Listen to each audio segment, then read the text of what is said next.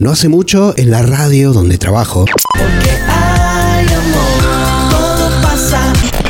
hablábamos de La La La, el disco que Spinetta y Fito grabaron en 1986. Y yo contaba que es un disco que no llegaron a presentar por todo el país porque al poco de salir mataron a la abuela y a la tía de Fito. De modo que quedó limitado a pocas presentaciones, dos de ellas en el Estadio Obras de Capital Federal. Y conté que merecía un capítulo aparte la presentación de los músicos. Esta grabación llegó a mis manos porque en algún momento un amigo, Atilio, lo encontró en una feria de discos en Mar del Plata alrededor del año 2000. Y más o menos para esa época me tomé el trabajo de ripiarlo en un CD que ahí pueden ver acá, póster de la presentación, lista de temas que en azul destaca las canciones que pertenecen al disco y un CD virgen marca Xerox con mi letra de Virgo de ese entonces.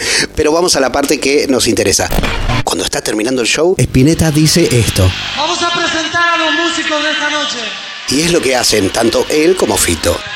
El guitarrista de Sumo, Ricardo Mollo, en ukelele. Ricardo Mollo, además de guitarrista de Sumo, fue uno de los fundadores de Divididos, una banda que marcaría...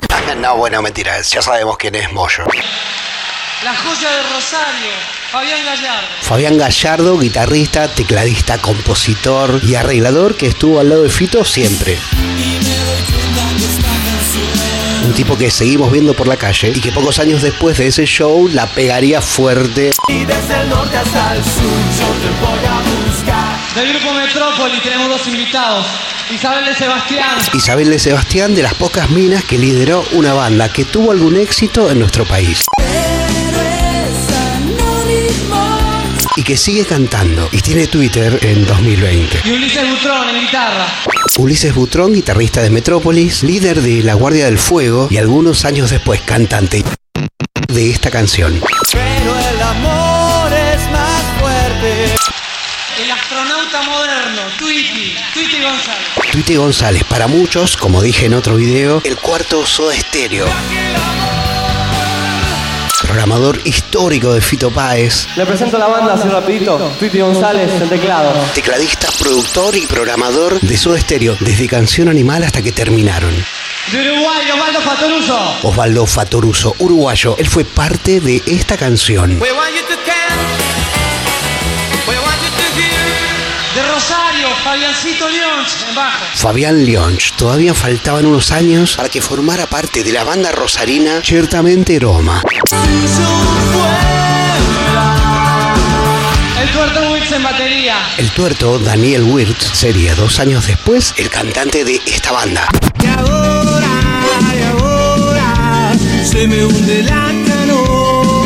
Y luego el baterista de el trío Los Socios del Desierto de Spinetta y un batero increíble conocido por reventar palos de batería en cada show. Sí, hermano de Manuel, por si se lo preguntan. Hoy puedo morir de amor. Una presencia realmente señera, si es que vale la palabra.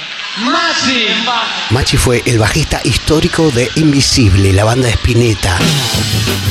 Las caras que asoman la ventana. Tocó en Papos Blues y en Spinetta Jade. Y tiene un canal de YouTube que está buenísimo.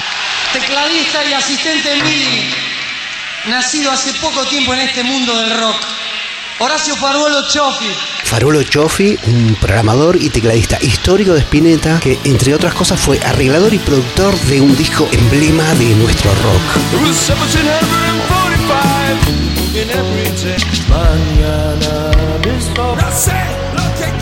Sí, hablo de After Chabón de Sumo. Fabiana Cantillo en coros. Fabiana Cantilo, por entonces novia de Fito, es una cantante que supo ganar. Ay, No, bueno, no. A Fabiana ya la conocemos. Un agradecimiento muy grande a Mariano López en el main.